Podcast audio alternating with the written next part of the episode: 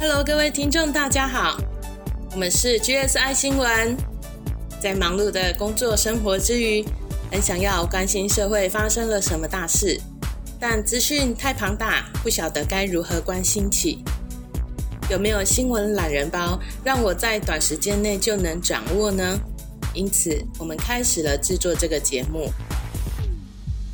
我们 GSI 新闻会挑选三到五则当周的要闻，只需要十分钟左右就可以让您掌握社会大小事。新闻播报结束之后，大约两分钟，就让我们一起来为了生活的台湾一起祈福哦。我是 Robert，我是薛礼，我是 Grace，我们都是正在为了梦想而在职场上奔波的上班族。今天新闻是由我薛礼来播报，为您播报的是二零二一年九月四号到十二号的新闻要闻。我们今天只看两则新闻就好，因为有听众们反映说之前好多则新闻哦，可不可以再更短一点呢？所以我们这一集想来试试十分钟以内播报的形式。那请听众们帮我听听看，喜欢哪一种呢？是之前的呢，还是今天这样呢？再跟我说好吗？今天除了要来看最近板桥幼儿园感染大魔王 Delta 的群聚案件之外，第二则，我们来看很特别的整理，就是今年世界上至少有七个国家正在面临，或者是即将要面临元首的新旧交替。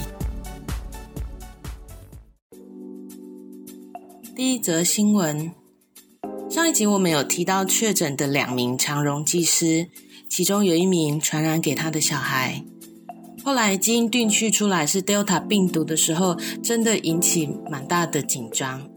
因为 Delta 传染力啊太强，指挥中心呢甚至在九月四号发出了台湾规模最大的一百一十万则的细胞简讯。那主要呢是主机曾经和机师重叠的呢，都会收到这个细胞简讯。庆幸的是啊，九月十号为止，长荣机师跟儿子的密切接触者做完了第二次裁剪的结果呢，都是阴性。那指挥中心陈时中就说，此案呢可以算是控制住了。不过啊，随即在九月七号又爆发了板桥的幼儿园的群聚案件。一刚开始是幼儿园内部的幼童老师确诊，后来呢扩散到社区去。那这波确诊者当中有六名呢同住在板桥的同一个社区。所以新北市政府呢，要求该社区大楼要在九月八号就清空。由于这一起也是 Delta 的群聚，而且还在陆续扩散。九月十二号呢，幼儿园的群聚感染呢，也新增了三例的本土案例。案一六一九七是之前幼儿园学童母亲的桃园的同事。换句话说啊，这波传播链啊，从幼儿。第一圈，然后传染到第二圈的同住家人，然后再扩散传染到第三圈的职场接触者，已经扩散到第三层了。区域呢，也从新北燃烧到桃园，也因此啊，原本没有框列到的职场接触者的家人呢，现在要在紧急的框列调查，要延长观察期。专家李炳颖说呢，再观察一两个礼拜，如果没有大规模群聚感染的话就可以了。我们现在最担心的当然是社区里面是不是有隐形的传播链呢？台大医生呢黄立明医生说，要看板桥社区的装修工人所感染的 Delta 印度株来判断。如果他的基因定序跟板桥幼儿园群聚的案件不同，那就意味着还有另外一条的传播链。这样的话呢，估计观察期呢，至少呢还要在一个月。在观察期还没有完全过去之前啊，危机都不能解除。听众们呢，还是要继续小心哦。第二则新闻，我们来快速扫一下国际新闻。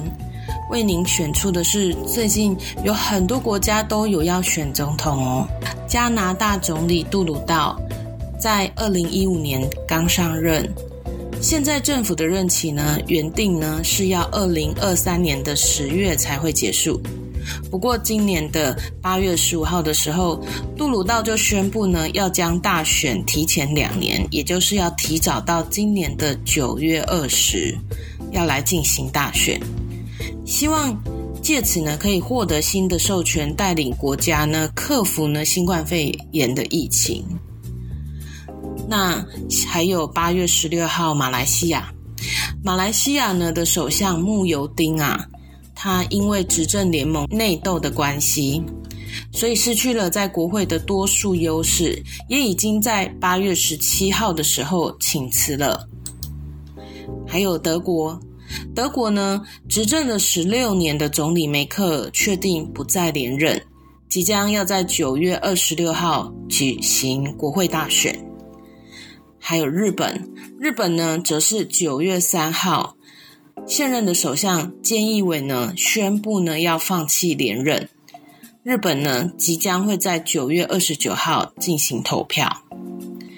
那除了上述这些国家，今年还有稍早一点，七月七号星期三，海地的总统被刺杀而身亡，这个新闻真的震惊了国际。还有今年二月一号呢，缅甸军方发动的政变，领导人翁山苏基还有总统温敏呢遭到军方扣留，现在呢是由缅甸军政府来执政。那八月的时候呢，也爆发了阿富汗的事件，相信这个新闻听众们一定都还记忆犹新。总统呢逃出国外，现在只是由塔利班来去掌权。哇，今年有好多国家元首正面临新旧交替耶！我一下子举出这么多国家，相信听众们也有点吃惊吧？不是一国两国而已哦，光上面提到的就有七个国家。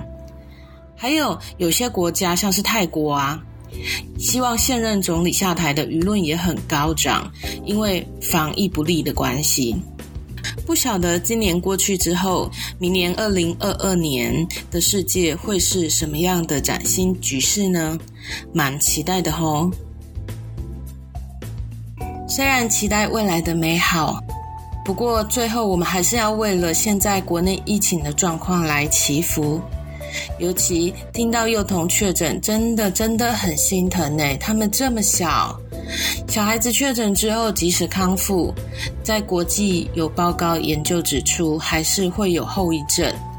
最常见的持续症状是疲劳，无法集中注意力，还有会更需要睡眠。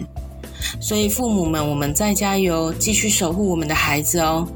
在疫情当中，所有的父母们也都辛苦了。的，我们今天新闻报道差不多喽。如果你喜欢这个节目，欢迎到 Podcast 给我们新闻懒人包职场聊天室五星的评价，并且留言给我们鼓励哦。今天资料的来源主要是东森新闻台、风传媒、东森新闻网、UDN、东森新闻云、自由新闻云、BBC、CNA、雅虎新闻网、中央流行疫情指挥中心记者会。那我们下集再见喽，拜拜。接下来会帮这些新闻祷告，因为人的界限就是神的开始。那些超过我们能力所能处理的问题，也请神来帮忙。这也是每个人都可以为这世界做的事。不过，如果信仰不同，也非常感谢你听到这，我们就下周见喽。祷告，亲爱的神，很感谢您的保守。长荣机师的足迹遍布了台湾好多地方，甚至有一百一十万人可能与他们足迹重叠的地步。但是，这个群居案件得以控制住，没有再继续扩大。我们真的很感谢神。很感谢所有的医护人员以及一线的人员。神啊，您说现在是什么样的时机呢？这是我们该要复活的时机，是该要呢与神成为一体，一起去做的时机。现在啊，是我们灵魂肉体都要完全的洁净的时机。现在呢，是大家都要一起去做的时机了。就如同以西结平原当中的骸骨，当神的生气进入到他们里面时，已死掉的尸体成为活过来、生气勃勃的大军一般。只要神的生气进入我们里面，我们就可以活过来，跟神一起去做的。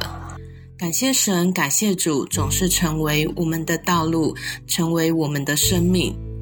神的旨意是绝对必定会达成的。神是如此全知全能的神。当我们仰望这样的神，我们可以继续领受力量，继续感到希望、盼望来前进。神啊，请您原谅我们。社会全体有非常多的人，他们因着疫情而辛苦，只能瘫坐在地。但我们可以做些什么的人，却只为自己而活吗？只顾自己吃喝快乐来生活吗？求神原谅我们的自私、结党，还有彼此毁谤、憎恨的罪。神和主也期待我们要更尽心尽力来爱神、爱自己，也爱仇敌、爱所有的人。